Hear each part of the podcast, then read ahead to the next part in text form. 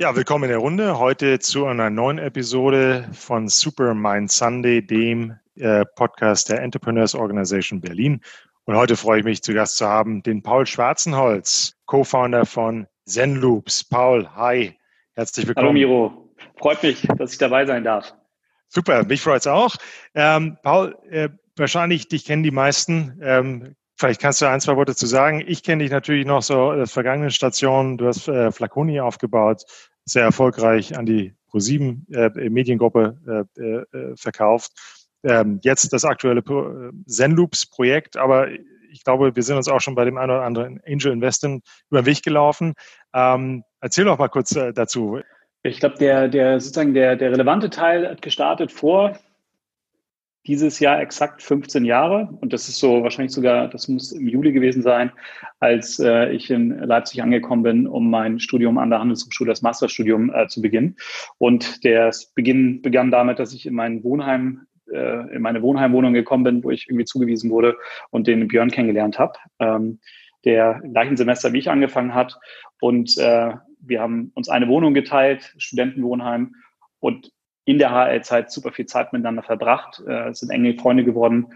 Und nach der HL-Zeit war es so, dass der Björn äh, zu, äh, äh zu Dirk Graber, also zu Mr. Specs, äh, auch äh, EO-Member gegangen ist ähm, und dort in der Anfangszeit das Marketing mit aufgebaut hat, zu, danach zu Procter nach Frankfurt, um nochmal die Marketing-Schule von so einem großen Konsumgüterplayer ähm, zu lernen. Und ich bin in die Beratung zu Bain gegangen. Und sozusagen, sozusagen da auf beiden Seiten beginnt das, was wir jetzt machen, weil Björn hat bei Procter das Glück gehabt, auf die, die Marken Gucci und Deutsche Gabbana als äh, Parfümverantwortlicher zu kommen für den deutschsprachigen Raum und äh, hat gesehen, in dem, was in der Kombination, okay, er hat vorher ähm, äh, Brillen gemacht, äh, Online-Brillen verkauft bei Mr. Specs äh, und jetzt äh, Parfüm verkauft. Das ist für ihn keinen guten Partner auf der äh, Shopping-Shop-Seite äh, gab, der äh, Parfümprodukte ordentlich verkauft hat im Internet. Und irgendwann rief er mich an, das war so zwei, zweieinhalb Jahre, nachdem er und ich ähm, so, wir unsere Jobs begonnen hatten und eigentlich das nächste Assignment anstand. Für ihn Wechsel nach Genf, für mich ähm, äh, der, der Promotionslief, der Bekannte aus der Beratung und äh, fragte, ob wir uns nicht mal den Beauty-Online-Markt anschauen wollen. Und er hat da eine Idee und ähm, glaubt, dass wir da gut was gründen könnten.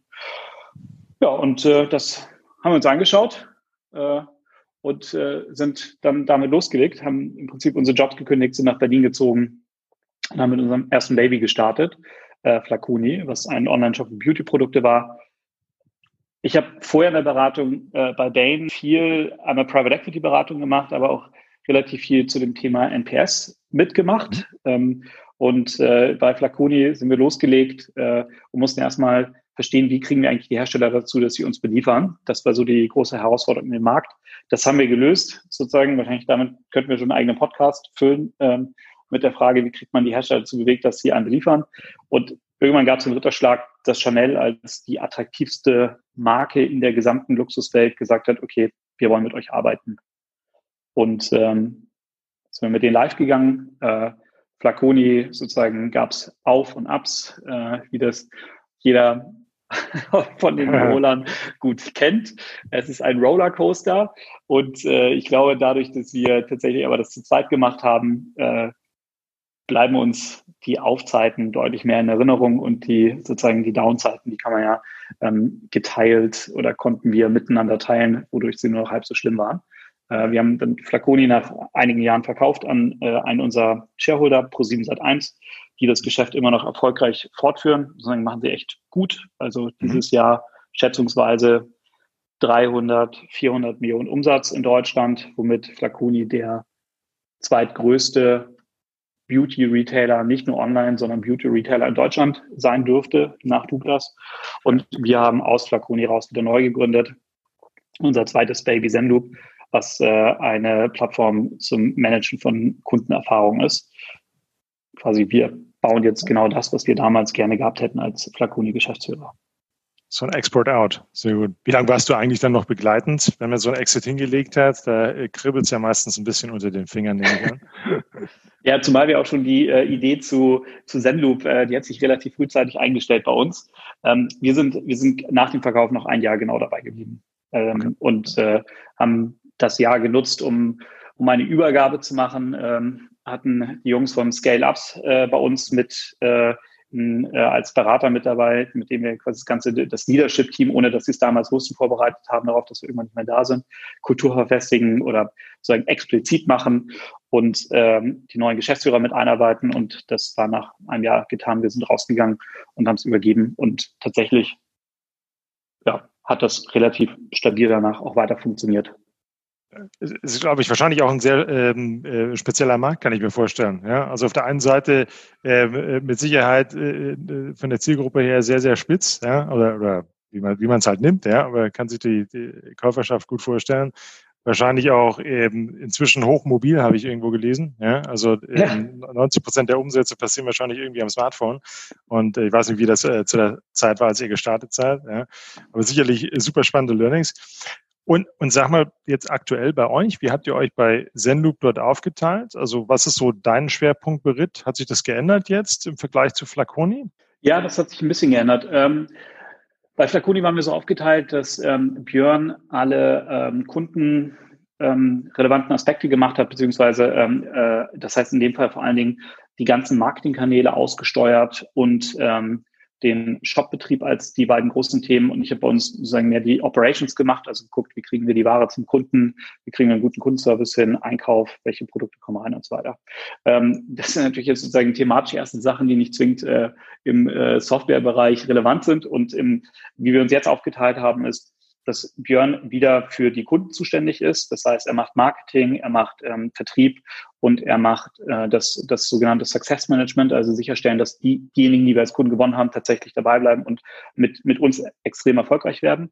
Und ähm, ich bin bei uns für Operations wieder zuständig, Legal Finance Accounting plus das Produkt. Was wollen wir eigentlich bauen? Und das kommt sozusagen wahrscheinlich von der Logik her daher, dass ich bei Flaconi auch für, für die NPS-Themen zuständig war und das natürlich bei Bain vorher gesehen habe. Ähm, dass ich da sozusagen jetzt äh, auch viel, viel eigener, eigener Kunde bin letzten Endes. Wie lange bist du eigentlich schon bei IO? Wann bist du dazugekommen? Hätte ich mich auch gefragt. Also gefühlt ah. seit 2011 vielleicht.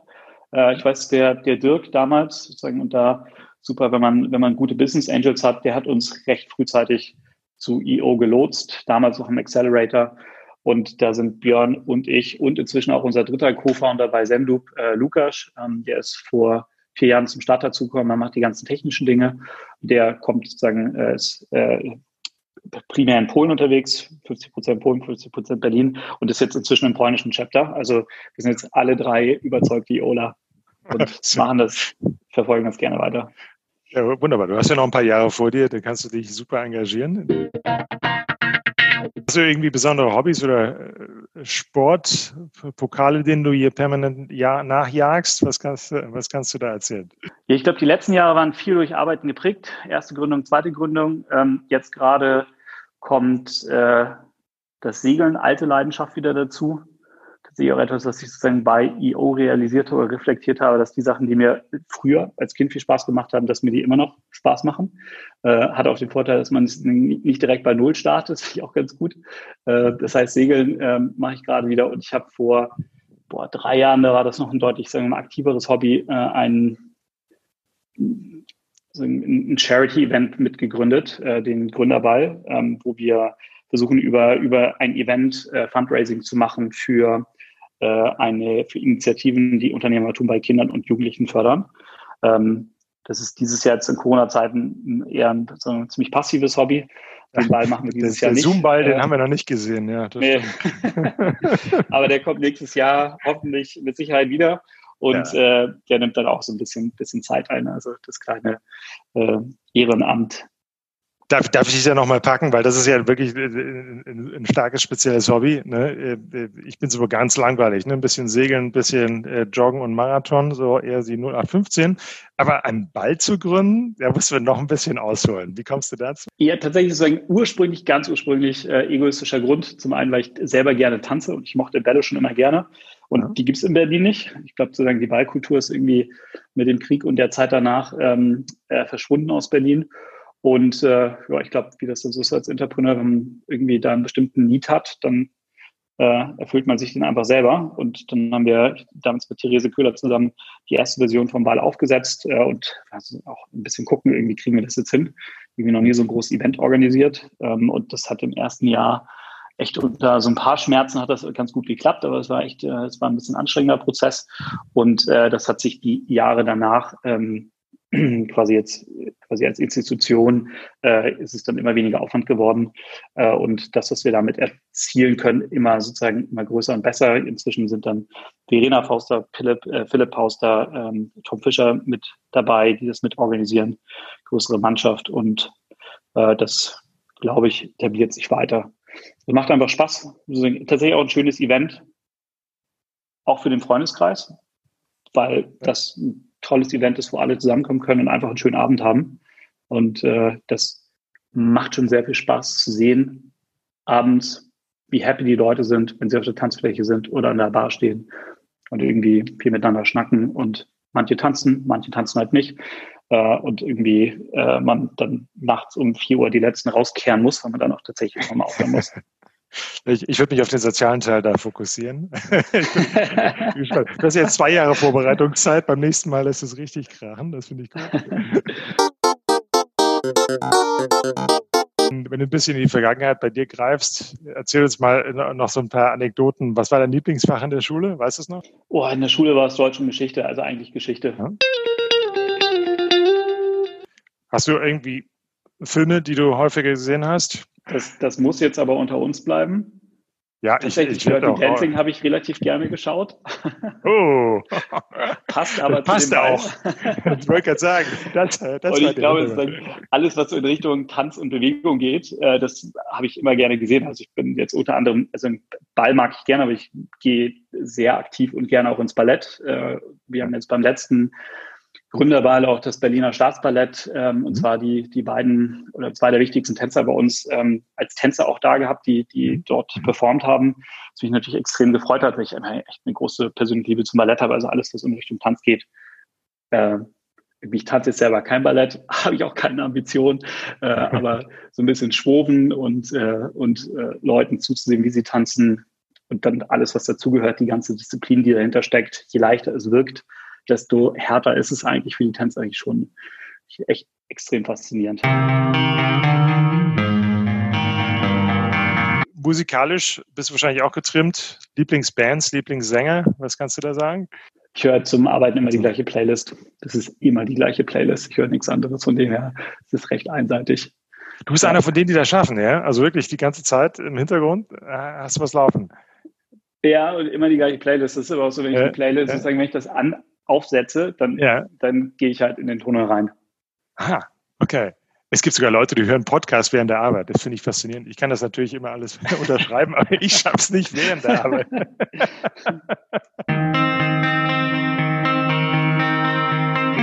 Dann würde ich sagen, schalten wir mal einen Gang nach oben. Wie sieht's denn jetzt aktuell aus? Du hast gerade angesprochen, es gibt natürlich viele äh, Bereiche, die jetzt irgendwie betroffen sind. Ne? Corona, Lockdown, ähm, erstmal Vollkatastrophe, dann hebt sich das. Und dann gab es irgendwie wieder so ähm, äh, zwei äh, äh, ja, ich sag mal, Ergebnisse, ne? die einen, die irgendwie direkt betroffen sind und auch nachhaltig, wenn ich so an die Reisebranche denke, und dann gibt es irgendwie die anderen, die eher auf der E-Commerce-Seite unterwegs sind, gibt es ein paar klare Gewinner. Ähm, wie hast du eigentlich äh, businessseitig, aber eben auch privat jetzt das Thema ähm, Corona-Lockdown erlebt, überstanden? Wie hat euch das ja, geprägt? Glaub, die, also die Private- und Business-Seite sind ein bisschen unterschiedlich. Die, die äh, Business-Seite war bei uns, wie vermutlich bei vielen, war erstmal ein Schock, so im März zu realisieren, dass keiner weiß, äh, wie es irgendwie in zwei Wochen, vier Wochen, acht Wochen oder irgendwie in einem halben Jahr aussieht. Ähm, und da haben wir uns erstmal auf das Schlimmste eingestellt und sozusagen das Team darauf vorbereitet, dass das Schlimmste passieren kann. Ähm, bei uns hat sich dann relativ schnell herausgestellt, dass es uns nicht negativ trifft oder zumindest nicht sehr negativ trifft. Das heißt, äh, wir haben weiterhin neue Kunden gewonnen und unsere Kunden sind, sind dabei geblieben. Und das liegt einfach auch an dem Produkt, was wir haben, weil wir mit unserem Produkt Unternehmen helfen, ihre Kunden zu behalten, Kunden, die abspringen, zurückzuholen, Kunden, die sehr happy sind, zum Weiterempfehlen zu bringen. Ähm, das funktioniert so gut, dass das tatsächlich von unseren Kunden, wir haben nicht einen einzigen Kunden verloren in der Zeit ähm, und äh, tatsächlich auch ein paar Kunden gewonnen, die hart von Corona getroffen sind, aber gesagt haben, das ist halt ein Bereich, in dem wir investieren. Ich weiß nicht, Tadir ja. zum Beispiel ist in der ja. Corona-Zeit als Kunde dazugekommen oder na gut, ein HelloFresh ist jetzt, ähm, die haben eher profitiert. Äh, und es gibt auch viele Bereiche, die ja nicht so betroffen sind. Ne? Energie Baden-Württemberg beispielsweise auch als Kunde dazugekommen, die, glaube ich, die das wahrscheinlich nicht so stark äh, berührt. Und das war für uns als Team schon eine Herausforderung. Äh, und wir sind da stärker daraus hervorgegangen, weil das Team echt gut zusammengerückt ist. Und das war ganz gut. Und privat fand ich die Erfahrung, mehrere Monate von zu Hause aus arbeiten, eher gut. Mir hat das Spaß gemacht. Die Wohnung sieht besser aus als vorher. Viel Zeit ah. mit meiner Freundin verbracht. Ähm, äh, und äh, ich glaube, es ist ganz, ganz interessant. Man spart schon Zeit, wenn man nicht zur Arbeit fahren muss, sondern wenn man mit drei früh anfangen kann. Ja. Und hast, hast du irgendwie oder habt ihr euch verändert, auch firmenseitig und behaltet jetzt Sachen bei? Es gibt ja Leute, die haben vermeintlich irgendwie Arbeitsplätze umgestaltet, ja, legen jetzt viel Mehrwert, schaffen da irgendwie äh, mehr Möglichkeiten für Homeoffice oder forcieren das oder andere Arten der, der Arbeitsweise, mehr Flexibilitäten. Habt ihr da für euch was mitgenommen? Gibt es da auch positive Aspekte? Na schon. Also wir haben sozusagen bei uns ein Drittel des Teams hat sowieso äh, remote gearbeitet. Äh, unsere mhm. Entwickler sind fast alle äh, remote aus, die aus verschiedenen Ländern arbeiten.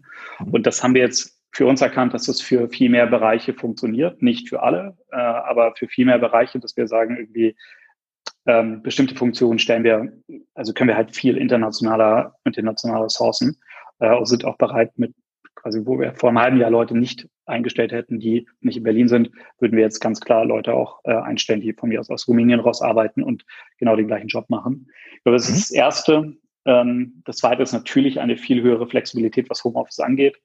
Ähm, wir werden nicht zum alten Modell zurückkehren können und auch nicht wollen, dass, dass man jeden Tag im Office ist und dann nur in Ausnahmefällen äh, zu Hause ist, ähm, sondern dass man das noch besser an seinen eigenen Lifestyle heranpassen kann. Und drittens haben wir aber auch erkannt für uns, ein reines Homeoffice-Modell, ein reines Remote ist etwas, was wir nicht wollen, ähm, weil zu viel von der, von, vom Teamgefühl äh, verloren geht. Und am Ende wollen wir halt nicht nur äh, irgendwie einen Job machen, sondern wir wollen halt mit den Leuten auch Zeit verbringen. Und das kam auch ganz klar aus dem Team, die gesagt haben, wir müssen halt irgendwie, wir wollen auch socialisen. Das ist äh, ja. enorm wichtig. Und auch diese Stimmen zu hören und zu sagen, das gehört für uns dazu, äh, war eine, eine gute Erfahrung. Ja, ja. Kann man, kann man auf jeden Fall nachvollziehen. Ich, ich habe oft gehört, es ist, ist tatsächlich so, dass irgendwie die ersten drei Wochen unglaublich produktiv waren. Also wenn du von der ersten Woche, in der man die Wohnung tapeziert, absiehst, ja.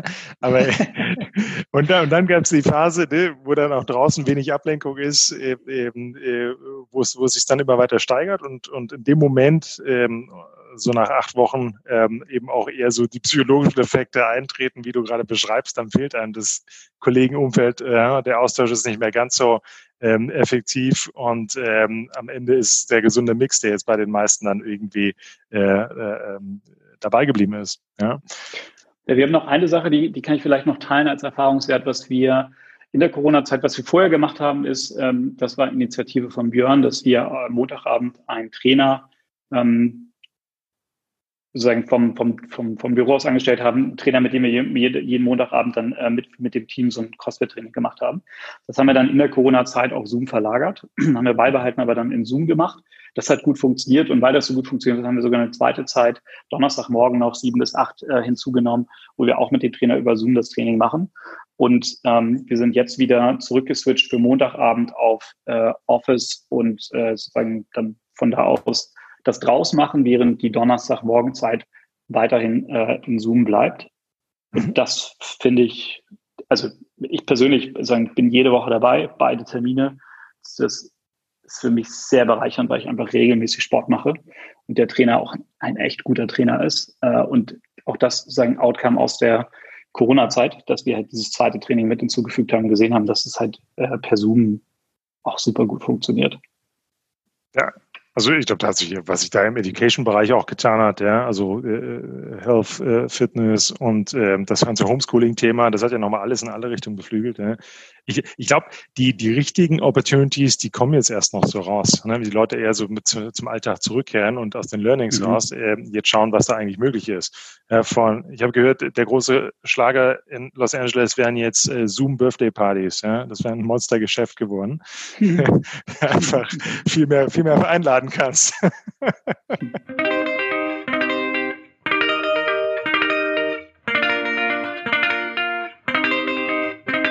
lass uns vielleicht nochmal ähm, ein bisschen tiefer da in deine ähm, Erfahrung als Unternehmer eintauchen. Ähm, kannst du noch ein bisschen ausholen? Du sagtest ja anfangs eben auch, wie es der, der Gründungssituation jetzt auch um Flaconi gekommen ist. Ähm, äh, wie würdest du denn den Zeitpunkt für dein Unternehmertum einschätzen? War das ein besonders günstig gewählter Zeitpunkt? Es gibt ja so Phasen, wo das dann eher ähm, äh, wirtschaftsseitig nach oben geht oder nach unten geht. Ähm, und wie habt ihr diesbezüglich dann die Firma eigentlich gestartet? Eher gebootstrapped oder habt ihr gleich einen aggressiven Wachstumspfad eingeschlagen? Ähm, wie war das damals bei euch? Tja, war das ein guter Zeitpunkt oder nicht, kann ich dir nicht sagen. Also wir haben äh, 2010 die Idee zu, äh, Björn hatte die Idee zu Flaconi 2010 ähm, und dann sind wir in 2010 auch losgelegt. Das hat bei uns tatsächlich super gut reingepasst, weil wir beide vor dem Wechsel in die sozusagen nächste Rolle in, innerhalb der unserer alten Firmen standen. Ähm, und äh, da zweieinhalb Jahre Erfahrung vorher mitgenommen haben. Und das war, glaube ich, vom Zeitpunkt her noch ganz gut. Da war E-Commerce noch on vogue. Das hat sich leider irgendwann sozusagen aus einer Finanzierungssicht herausgestellt, dass äh, das E-Commerce nicht mehr so leicht zu finanzieren war. Das war so 2010, 2011, glaube ich, war es noch ganz, ganz, ganz, ganz gut. Und dann ab 2012 wurde es ähm, zusehends schwieriger. Das hat sich wahrscheinlich heute ein bisschen verändert. Jetzt äh, 2016, als wir mit äh, Zenloop gestartet sind, beispielsweise, ähm, jetzt aus einer Marktsicht und aus einer Finanzierungssicht ist es äh, sagen das bessere Timing, weil Software jetzt gerade von PMVCs ähm, gerne finanziert wird. Und ja, beide, beide Modelle ähm, sind äh, mit, mit Fremd, also mit, mit externem Kapital ähm, finanziert. Ich glaube, E-Commerce ist relativ schwierig, ohne VC-Geld zu finanzieren. Geht auch, gibt genug Modelle, die es geschafft haben, aber tatsächlich, wenn man schnell wachsen will und ähm, in einem E-Commerce oder Retail-Marktumfeld sich befindet, was, äh, wo man keine langen Zahlungsziele hat, mhm. dann hat man gar nicht so viele andere Möglichkeiten. Ähm, bei, bei uns tatsächlich, wir müssen die Ware erst einkaufen, erst den Shop aufbauen, erst das Team einstellen und so weiter, bevor wir es dann verkaufen und dann irgendwann später das Geld kommt. Da, da lag immer immer ja. ein negatives Working Capital. Das äh, ist jetzt bei Software ist es, ist es besser tatsächlich, ist also sehr geschäftsmodellabhängig. Und kannst du was äh, zu deiner Motivation sagen, jetzt ähm, den Schritt zum Unternehmertum zu machen, wenn ich zurückerinnerst? Ich meine, du warst an der HL, das ist natürlich auch ein, äh, prägt ja ähnlich wie äh, WHU und andere, ja, jetzt sehr stark auf Unternehmertum. Aber jetzt aus dem Beratungsthema heraus ist das natürlich auch erstmal ein Schritt. Ja? Mhm. Ähm, ein bisschen ins kalte Wasser. Äh, was waren deine Beweggründe oder wie hat sich das angefühlt? Also ich glaube sozusagen, irgendwann mit 16, 17 ist bei mir der Gedanke entstanden, dass ich gerne was machen will, was mein, was mein Tod übersteht.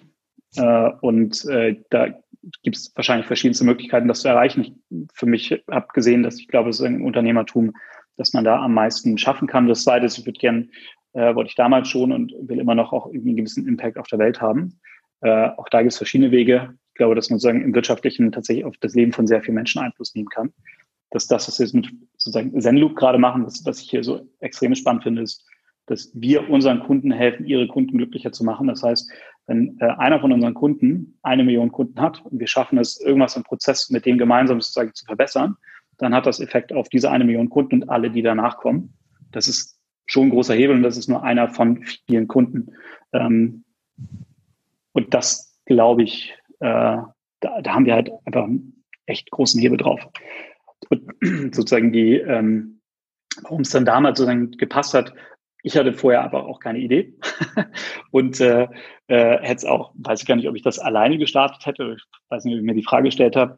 Äh, sozusagen, irgendwann hat Björn angerufen, hatte die Idee und ich wusste, dass Björn äh, großartiger, ein großartiger Mensch ist und dazu noch ein sehr fähiger und äh, ganz schön hart arbeitender ähm, äh, Mitgründer wäre. Äh, und gedacht, okay, klar, das irgendwie ist ein No-Brainer dass ich, dass ich da jetzt äh, mit, mit reinsteige.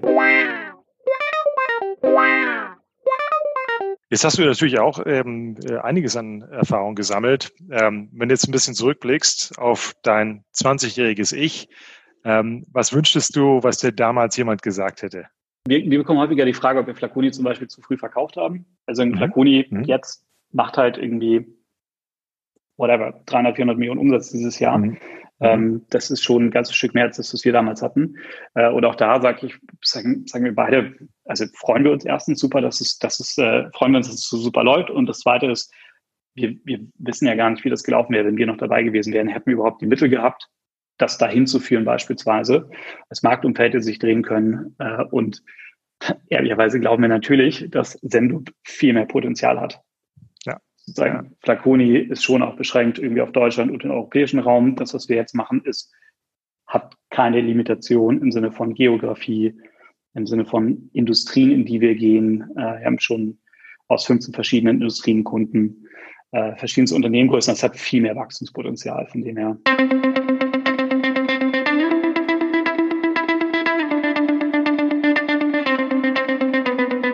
Paul, gibt es Zitate, nach denen du lebst, an die du häufig denkst? Also dann, dann wenn es äh, wehtut, bietet sich Wachstumsmöglichkeit. Ich glaube, das ist äh, das, was wir bei uns im Team stark predigen. Dann, wenn man sozusagen die Komfortzone verlässt oder wenn man das merkt hat, scheiße, das ist jetzt irgendwie fühlt sich nicht so gut an, dann ist häufig das Richtige zu tun. Ich glaube, das ist eins von den Punkten. Und das zweite ist, dass wir, also, dass wir glauben, dass man alles erreichen kann äh, und dass wir der limitierende Faktor dafür sind, was man erreichen kann. Die Frage, ob man etwas erreicht oder nicht, hängt weniger von extern als von, von einem selber ab. Äh, und das, äh, das ist sozusagen intellektuell aus meiner Sicht ist das relativ einfach nachvollziehbar, es ist gar nicht so einfach umzusetzen, dann die Barriere aus dem Kopf rauszukriegen. Aber so Vorbilder wie ein Elon Musk, der das irgendwie vormacht einfach ja, Gott sei Dank. Dinge erreichen kann, die, wo man denkt, okay, ist nicht möglich, zum Mars zu fliegen. Aber ja. wahrscheinlich werden wir es noch erleben, dass er zum Mars fliegt. Äh, ich möchte ganz gerne die Roadmap von ihm sehen für die nächsten 20 Jahre. Weißt du? ja. Das ist wirklich beeindruckend. Hast, hast, du mal eine besonders blöde Idee oder einen schlechten Rat erhalten? Dass ich weiter Berater bleiben sollte und das äh, äh, Parfüm muss man doch riechen können. Dass es gar keinen Sinn macht, Parfüm online zu kaufen. Ich glaube. auch, auch, gut. Auch gut. So. Ich glaube, die Zeiten ändern sich ja ein bisschen. Ne? Gab es einen Misserfolg, an den du zurückdenkst, der dann möglicherweise einen späteren Erfolg herbeigeführt hat oder dass du nur so viele Learnings rausgezogen hast? Oh ja, ich kann mich erinnern, ich war bei uns damals für die Buchhaltung bei Flaconi verantwortlich äh, und das hatte keine Ahnung davon und wir haben irgendwie Praktikanten dafür eingestellt, das zu machen und das, das ist halt so, so, so krass nach hinten losgegangen, dass wir irgendwann eine Finanzierungsrunde nicht bekommen haben, weil die Zahlen einfach nicht, nicht, nicht da waren, nicht richtig waren äh, und das hat zwei Jahre lang Aufräumen gebraucht danach, bis es dann tatsächlich irgendwann sehr gut war. Da waren wir die ersten pro sieben Konglomerat, die irgendwie einen Jahresabschluss abgegeben haben, 14 Tage nach Ablauf des Jahres. Ja, irgendwie waren wir sehr schnell in guter Qualität, aber das, das war ein relativ schmerzhafter Weg, da ehrlicherweise. Also das, äh, da legen wir jetzt auch größeren Wert drauf, dass das gut funktioniert. Du hast das SAP. Ja, alles bei ja da reicht auch ein Excel und irgendwie einfach dranbleiben und äh, wenn Rechnungen kommen, äh, dass man sie zumindest irgendwo vermerkt und nicht in einen Schuhkarton passt, äh, packt und dann hoffe, dass sie verschwinden. Gibt es Gewohnheiten die, oder Überzeugungen, die du dir in den letzten fünf Jahren erst neu angeeignet hast, ähm, die dein Leben damit auch signifikant verändert haben? Ja, ich glaube, Learning der letzten paar Jahre war, dass wir halt viel schneller vom Fleck kommen äh, sagen, wenn ich mich jetzt so als Gründer beispielsweise nicht zum, zum Bottleneck mache und glaube, dass ich irgendwie alles am besten kann und, und auch alles können muss. Äh, und die Zielsetzung für mich eher ist, Leute einzustellen, die in ihrem Bereich viel besser sind, als ich das sind, bin. Äh, und mir dafür ähm, Freiräume schaffe, äh, über, über Dinge nachzudenken, in denen ich dann tatsächlich gut bin. Zu gucken, in welchen, was sind die richtigen Märkte beispielsweise und was sind die richtigen Produktentwicklungen, die wir machen müssen ähm, und darauf vertrauen, dass mein Team das besser kann, als ich das kann. Also okay. sich selbst überflüssig machen, das ist das Ziel. Und das, das gelingt dir auch so? Also wie würdest du es einschätzen? Es ist, ist, ja immer so, ne? Also wenn man so früh dran ist, dass man da jetzt loslassen kann, ist ja schwierig. Ich sage, es ist ja auch kein, kein statisches Umfeld. Ich sage, das, das Wachstum bedingt ja, dass es sich dynamisch verändert und dementsprechend ja. äh, Dinge, selbst wenn man jetzt das super Setup hat, heißt das irgendwie, das ist übermorgen nicht mehr das Richtige. Also muss man da wieder nachlegen.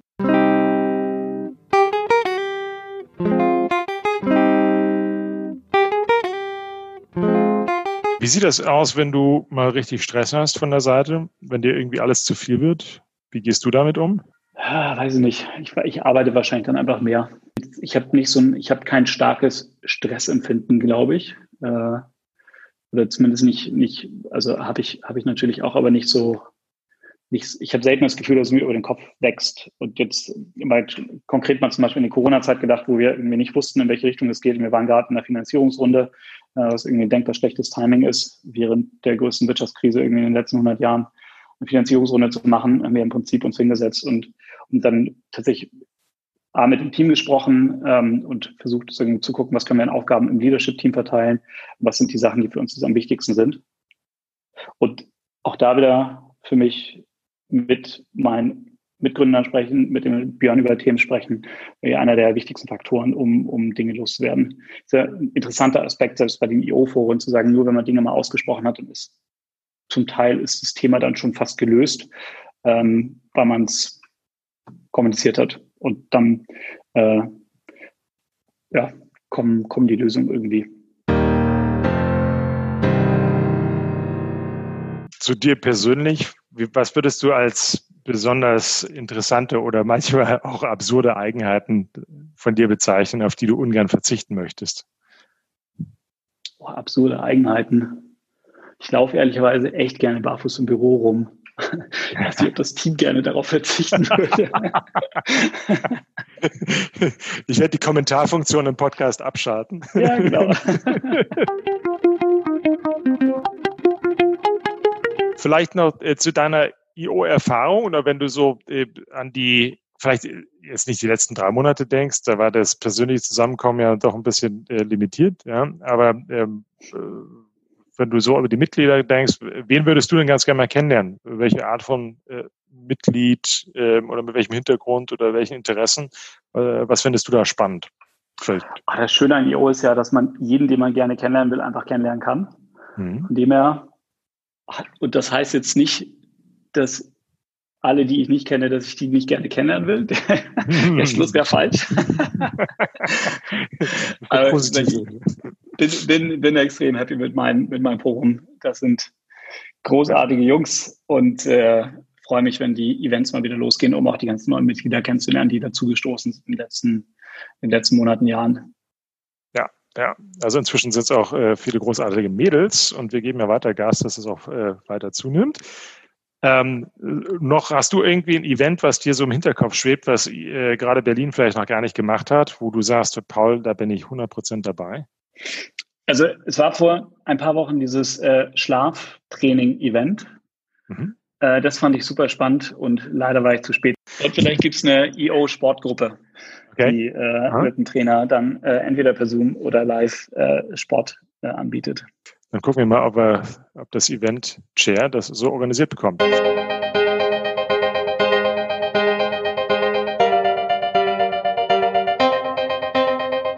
Lieber Paul, wir sind jetzt eigentlich schon deutlich über die Zeit hinausgeschossen. Ich fand es grandios diese Insights eins zu eins von dir zu, zu hören, dich äh, viel besser kennenzulernen und natürlich eben auch äh, unseren Hörern, unseren Mitgliedern hier die Möglichkeit zu geben, äh, ähm, ein bisschen Einblick in deinen Werdegang zu haben.